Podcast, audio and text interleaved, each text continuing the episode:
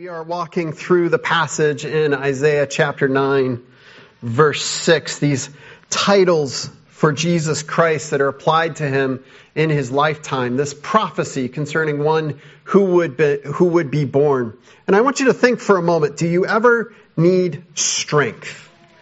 Can you think of times you've thought in your life, man, I just, I need strength. God, give me strength.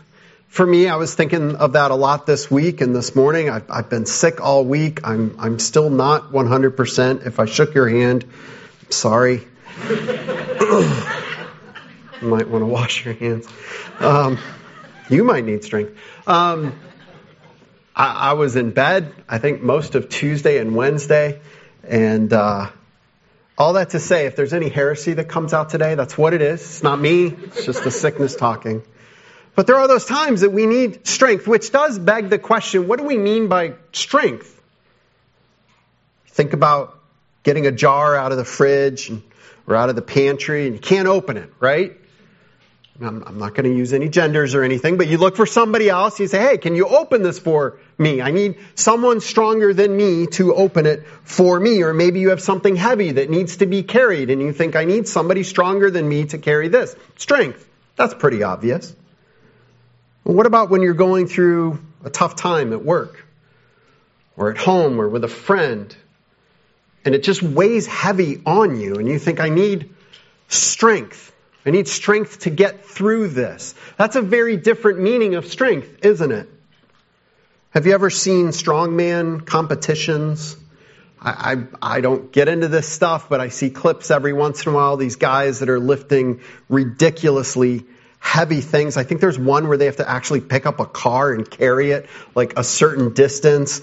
I've seen them where they have to tow like a train or a, there was one I saw they had to pull an airplane. Not flying, of course. that I would watch. Like a jet airliner and they have to like pull it along the tarmac or something. I, I mean, it's crazy. They're, they're throwing telephone poles, very useful stuff, you know, things that you might need in your day to day life. But could you imagine? I, I, could imagine if I had a jar that I couldn't open and that one of those guys was present, like, duh, I mean, here, take the jar, I'm sure you can open it. But what if somebody I loved had just passed away and I needed strength? Is, is that the guy I'm going to call? Is that the kind of strength that I need? No, I'm sure they're wonderful people and maybe they would be helpful. But my point is there are different types of strength. And there are different times that we need different types of strength. So as we come to the passage today in Isaiah chapter 9 verse 6, we're looking at this title of Mighty God. Let me just read it again. Very famous passage. For to us a child is born.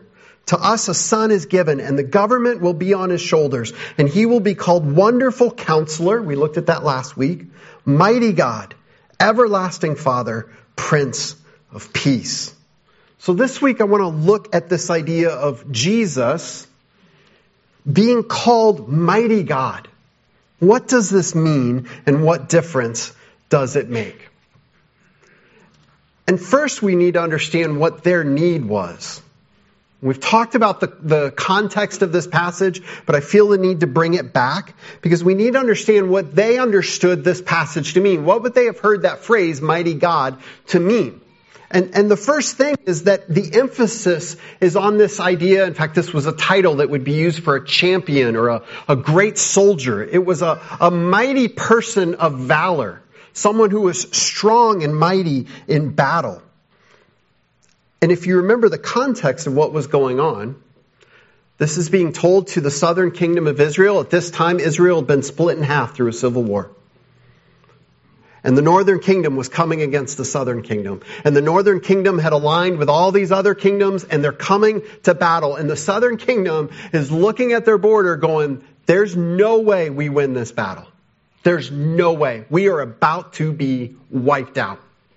And that's when this prophecy comes in.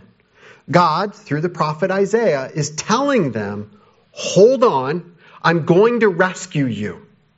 And we know from the context and the rest of the passage that that's exactly what happens.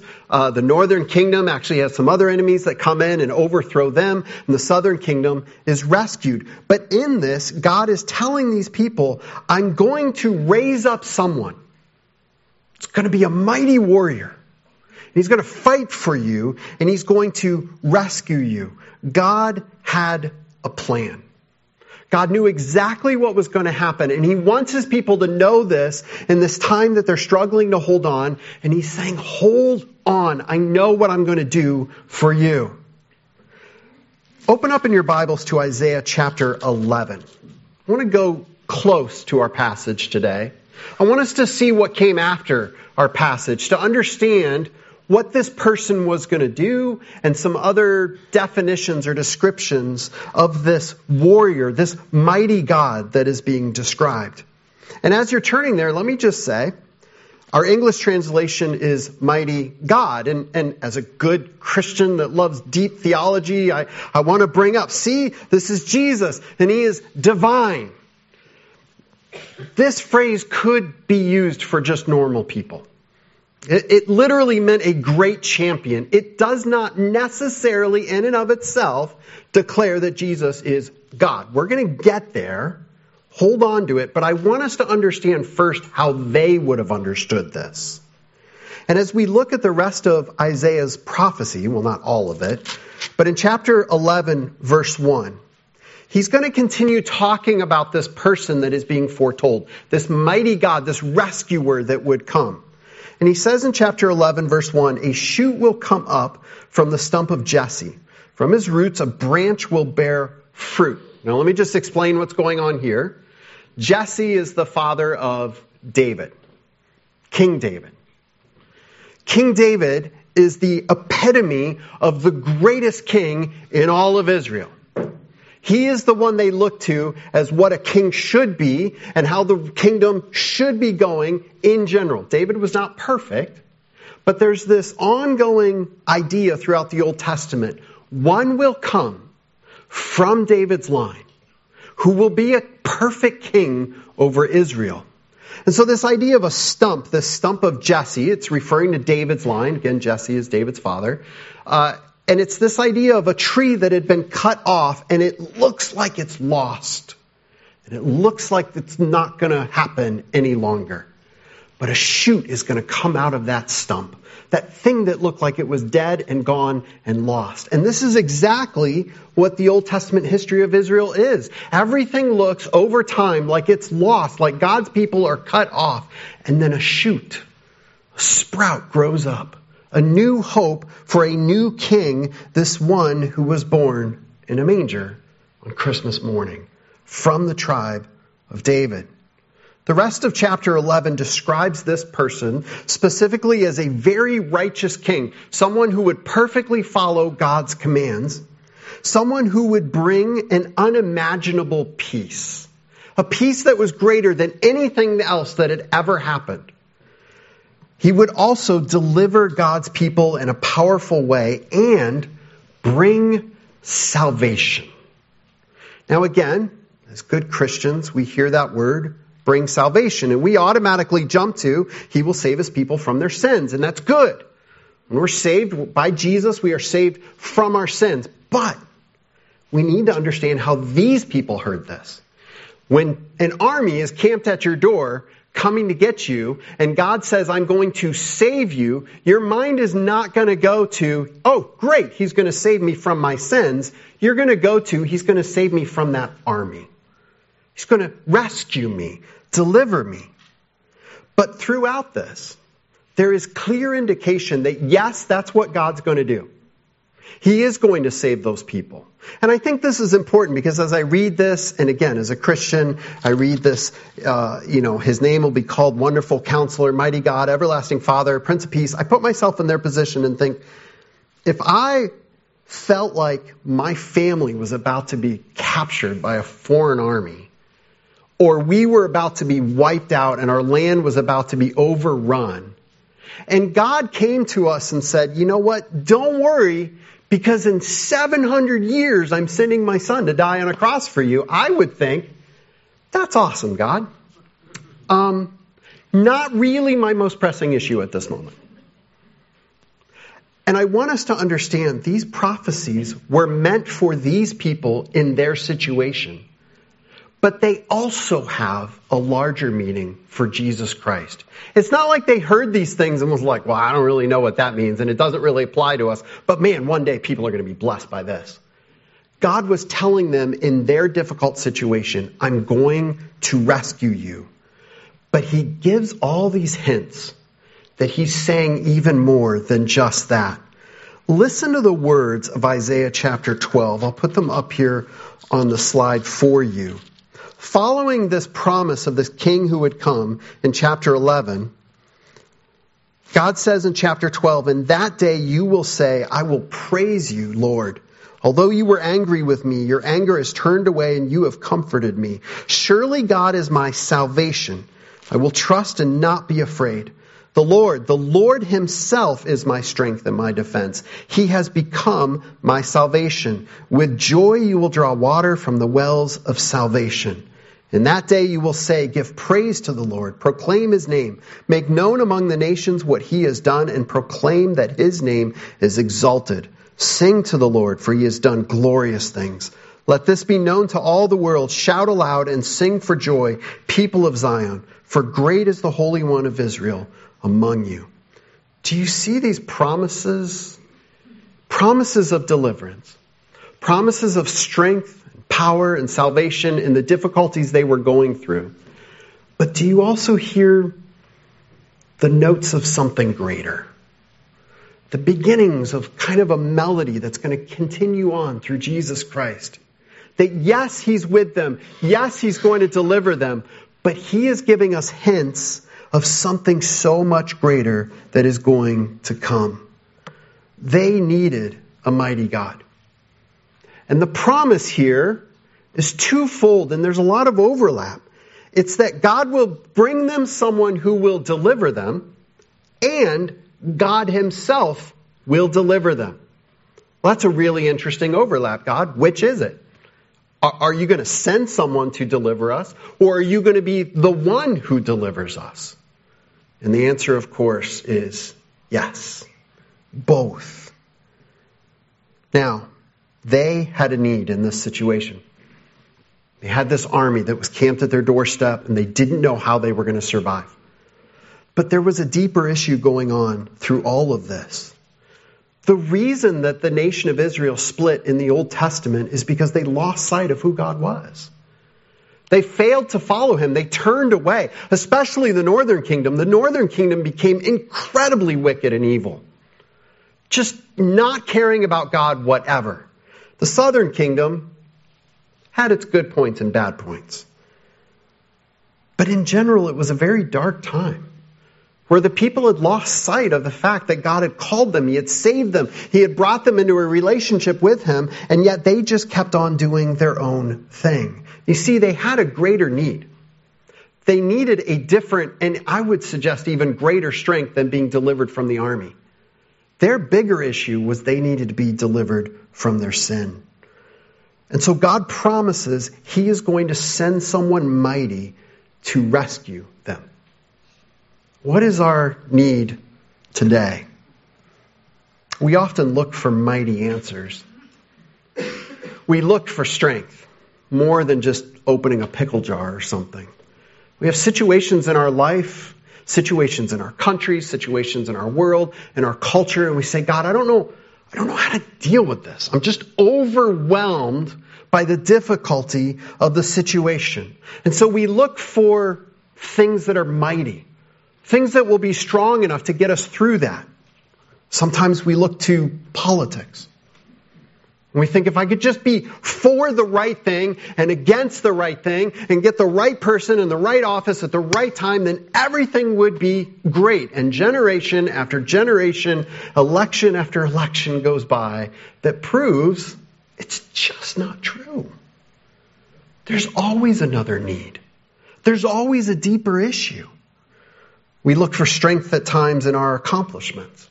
Well, look how much I've grown. Look at what I've done. Look at how far I've come. Look at how great I am. And then we get in a tough situation where it seems like our accomplishments are unhelpful or just don't matter at all. We face struggles in our marriages, struggles with our children, our friends, sometimes struggles in our churches. our communities. And what is it that we need? What is the strength that we actually need to overcome these things? Isaiah chapter 9 verse 6, God promises someone who will deliver his people, who will be described as mighty God. What do you think they expected? If they could picture what kind of person this would be, I think they would be expecting a powerful warrior king to raise up an army and go to battle. And if we fast forward 700 years or so, they're still expecting the same thing. Last week we said that Matthew clearly takes words straight out of Isaiah chapter 9 and applies them to Jesus. He wants us to see that the greatest fulfillment of what Isaiah is saying in chapter 9 is Jesus Christ. But how? How is Jesus the mighty God? And when we come to the New Testament, we, we are immediately hit with the struggle that Jesus is not who we would have expected him to be. He is not who they expected him to be. The situation around Jesus' birth is in many ways not all that different from Isaiah's time in the Old Testament. The nation is still struggling. Now they're under foreign oppression. The Romans rule over them. They are heavily taxed. They are struggling with poverty. They are hoping and believing that God's going to send someone to deliver them from these Roman oppressors, throw off this political struggle, this economic and social struggle, this military struggle, overcome these things. God, send us a conqueror. Well, he does. And an angel appears to Mary declares to her, and, and think what she would be expecting and anybody else that read this at that time. The angel said to her, this is Mary, do not be afraid, Mary. You have found favor with God. You will conceive and give birth to a son, and you are to call him Jesus. He will be great and will be called the Son of the Most High. The Lord God will give him the throne of his father David, and he will reign over Jacob's descendants forever. His kingdom will never end. Do you hear the strains of these promises from the Old Testament? This promised conquering king that would come and deliver his people. And, and so we can picture what I think they pictured. Well, this is great. This is the guy that's going to be the mighty God, the mighty warrior. It's going to overthrow all of our enemies. And then we look at another scene where the angels appeared to the shepherds in Luke chapter 2, 11, or 10 and 11. The angel said to them, Do not be afraid. I bring you good news that will cause great joy for all the people. Today in the town of David, a Savior has been born to you. He is the Messiah, the Lord. This is it. This is the mighty one that was promised, the mighty one that God said would come and deliver them. This is great. Can you imagine what these shepherds expected to find? Princely baby born in a palace surrounded by an army ready to rise up, you know, as he got older and lead them. This would be wonderful. But then the angels say this in chapter 2 verse 12. This will be a sign to you. This is great. I'm a shepherd and I can imagine the sign that God would give, you know, a king surrounded by by treasures and everybody just worshiping him. This is going to be great. And the angels say, You'll find a baby wrapped in cloths and lying in a manger. This is one of those words we use so often in Christmas that it almost, I want to be careful how I say this, but it almost spoils it. Because our picture of a manger is a cute little nativity scene, and it's this scene of worship and holiness and awe and wonder, and it's great. That's not how shepherds would have heard that word. This is a feeding trough for animals. That's how they heard that word. You will find the baby placed in an animal's feeding trough.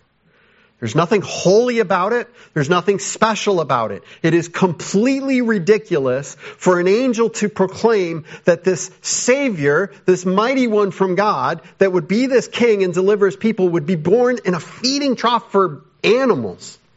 And that's the sign that they're going to get that, yep, that's the guy. It is completely surprising and unexpected. And that's exactly what they found. A child born to poor parents, no fortress, no castle, no army, no kingly surroundings. And they still bowed down and worshiped. The one who would be called the mighty God from Isaiah chapter 9, verse 6, was not at all what the people expected.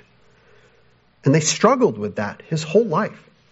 Throughout the Gospels, you see people struggling with that very thing. Jesus is not what they expected him to be. He didn't form an army. Maybe he came from humble beginnings and he would rise up and be this military revolutionary, but that's not what he did.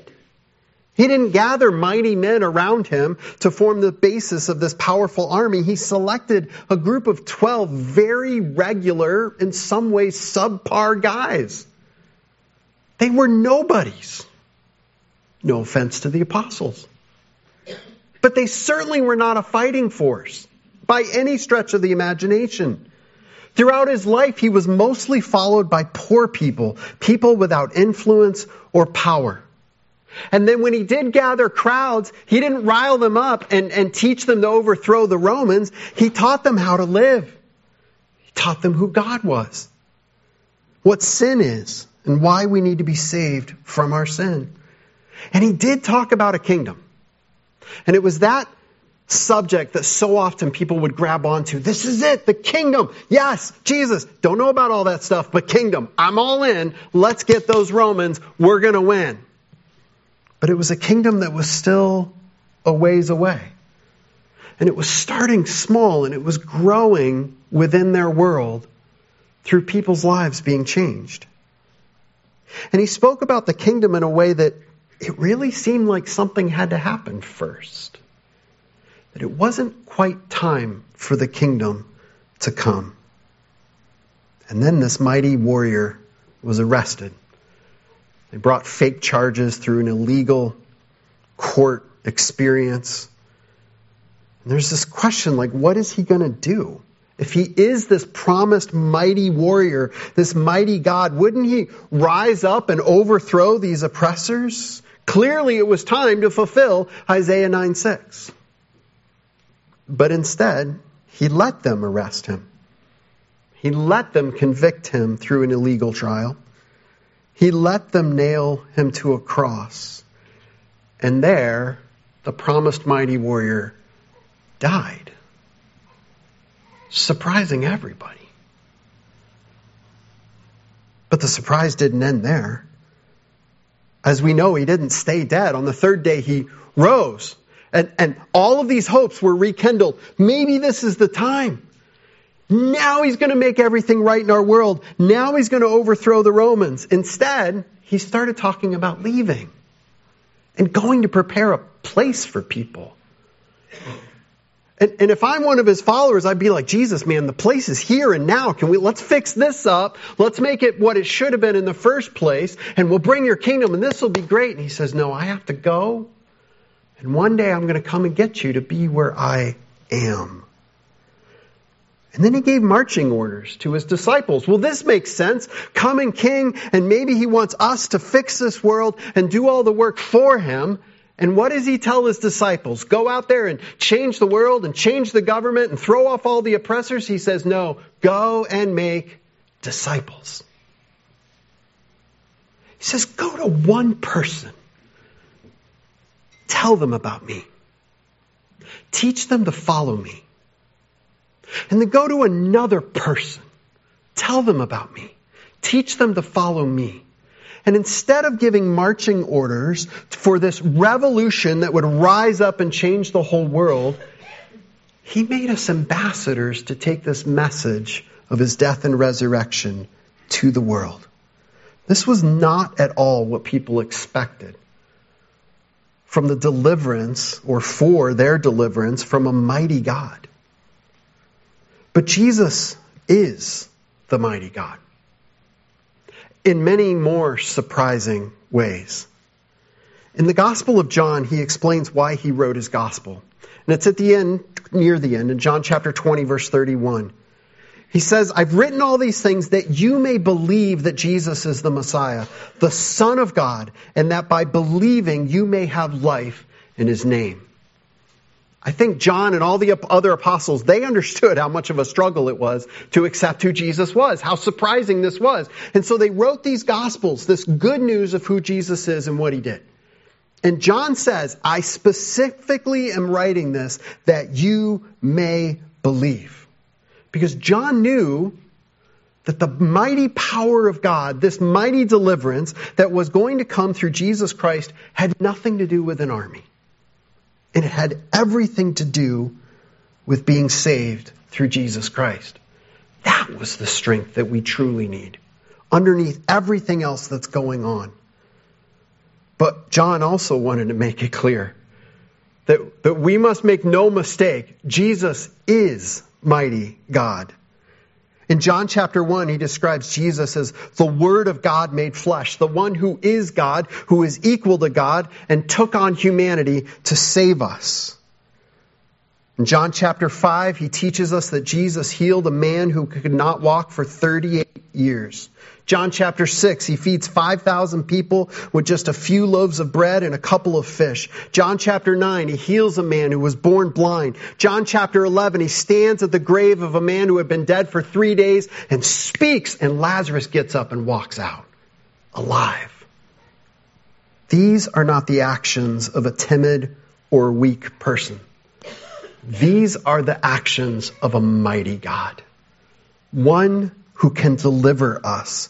They are proof of his power and proof of his identity as truly God made flesh come to save us.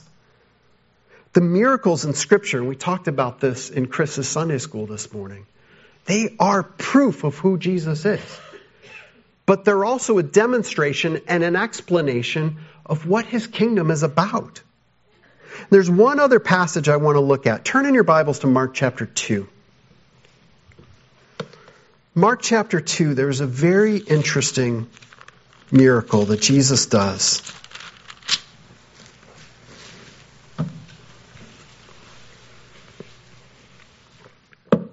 Let me read for you Mark chapter 2, verses 3 through 5. Some men came bringing to him, Jesus, a paralyzed man, carried by four of them. Since they could not get him to Jesus because of the crowd, they made an opening in the roof above Jesus by digging through it and then lowering the mat the man was lying on. When Jesus saw their faith, he said to the paralyzed man, Son, your sins are forgiven. I remember as a child being taught this story over and over again. It, it seems like a favorite among Sunday school teachers, and it's a great story. But usually we spent all of our time focusing on these great friends and, and how much effort they were willing to go through for their friend that, that needed Jesus. And, and so they were willing, they couldn't get through, and they were willing to carry him up on the roof and to split the roof tiles and lower him down, and how great these friends are. And that's a wonderful lesson. We should be like these friends. That's not the point of the story. When Jesus saw their faith, he said to the paralyzed man, Son, your sins are forgiven. Now look how the teachers of the law respond to this. Now some teachers, this is, this is verse 6, some teachers of the law were sitting there thinking to themselves, why does this fellow talk like that? He's blaspheming. Who can forgive sins but God alone? Here's the heart of this story. Who can forgive sins but God alone? Why? Why would these teachers of the Old Testament law understand that only God could forgive sins? Jewish rabbis, Jewish priests never claimed to be able to forgive sins. Never. Only God could forgive sins. Why? Because only the offended party can forgive the offense. That was fundamental throughout the Old Testament law. Our sin is against God. So only God can forgive our sins. And so these teachers of the law are rightly looking at what Jesus is doing and they're saying, this is wrong. This man cannot claim to forgive sins unless he is God. And that's exactly what Jesus wanted them to understand. Jesus was linking this miracle to his claim that he is God. And that's what he says in the passage to come. He says, but I want you to know that the Son of Man has authority on earth to forgive sins. So he said to the man, I tell you, get up, take your mat, and go home. He got up, took his mat, and walked out in full view of them all. What Jesus is saying is, if I heal this guy, it is proof to you that I have the power that only God has to forgive sins. God promised his people one who would deliver them, who would rightly be called mighty God. And so often we limit that, just as they struggled in their day, because they thought, overthrow the powers of this world, fix the problems of my life. But the mighty power of Jesus Christ is in meeting our greatest need. It's saving us from our sin by dying in our place on the cross and rising from the dead, promising eternal life to all who believe. This is not to say that he is careless or thoughtless about all the other situations in our life. Just like in Isaiah's day, he knows what we're going through. He is at work. He's not saying, oh, don't worry about it. I saved you from your sins. You're fine. He is at work and he does care and he works in mighty ways. But I don't want us to miss the more important and deeper issue. If Jesus is mighty and powerful enough to forgive us our sins, will he not also be at work in other situations of our life? Not always in the way we expect. Jesus didn't often do things in the ways we expect. But I don't want us to miss the true mighty power of Jesus. I started with this question Do you ever need strength? And right away we had to qualify it what kind of strength? Different situations need different strength. If we need something heavy moved or something stuck open or loosened, we need someone with physical strength. If we're facing an army, we need someone with military strength. But what if our greatest need and our greatest problem is sin? Which is exactly what the Bible says. What if our greatest problem is being separated from the God who created us? And our greatest need is to be restored to a right relationship with Him. Well, then what kind of strength do we need? Well, ultimately, we need God. Because only God can forgive sins. But we also need someone who is a human being. Because only a human can pay the price for humanity's sins. So we need a Savior who is human, but also mighty, powerful, divine God, equal to God Himself. Someone who is strong enough to pay for the sins of the entire world and qualified to forgive us from our sins. And we receive the greatest gift of all. Mighty God, born as a frail human baby, to live among us. Jesus was not what anyone expected. He still is not what so many people expect. But he was and is exactly who we need. The mighty God who came to save us. The miracles that he did demonstrated his might. The teachings explain his power and his might and how these should work in our lives and how we should follow him. But it was the cross that truly demonstrated the mighty power of Jesus Christ. And that Savior, that mighty God who was foretold, promises, I am with you always to the very end of the earth. So as you walk through this Christmas, and I know holidays are one of those times that so often it's easy to dwell on the hardships that we're facing. It's a very normal response. And I pray if, if you're struggling with that, I, I don't want to seem like I'm saying just get over it. It's no big deal. It's fine. But I do want you to include in those thoughts, I have a mighty God. And he is with me and he has promised to never leave me or forsake me. And for some of you, you need to answer the question, will you trust in Jesus as your mighty God who can save you? Christmas takes on a whole new meaning. When, when you think about a baby born in a manger to save us from our sins, the gifts take on a whole new meaning. The joy of Christmas, the hope of Christmas becomes something beyond just what our culture can kind of manufacture, and it becomes a truth fulfilled all the way from the days of Isaiah of God saying, I'm sending you one who will save you from your sins. I pray that we will keep on trusting Jesus as our mighty God. Let us pray. Father, help us to have a bigger picture of your Son, Jesus Christ. Help us to have a picture that is filled in and informed by your word. These promises that are so rich from the Old Testament. So that when we read these phrases, wonderful counselor, mighty God, everlasting Father, Prince of Peace. And then we see in the New Testament how Jesus so perfectly fulfilled these things. Help us to understand Jesus is not who we expected him to be, but he is exactly who we need him to be. And I pray, Father, if there's anyone here hearing about the mighty saving power of Jesus, who has never accepted that power for their own life to save them from their sins. May today be the day, may this Christmas be truly the day that the birth of Jesus becomes something so much more to them. And Father, for the rest of us, whatever people are facing, whatever struggles they're going through, that maybe we need to hear about your mighty power at work through your Son, Jesus Christ.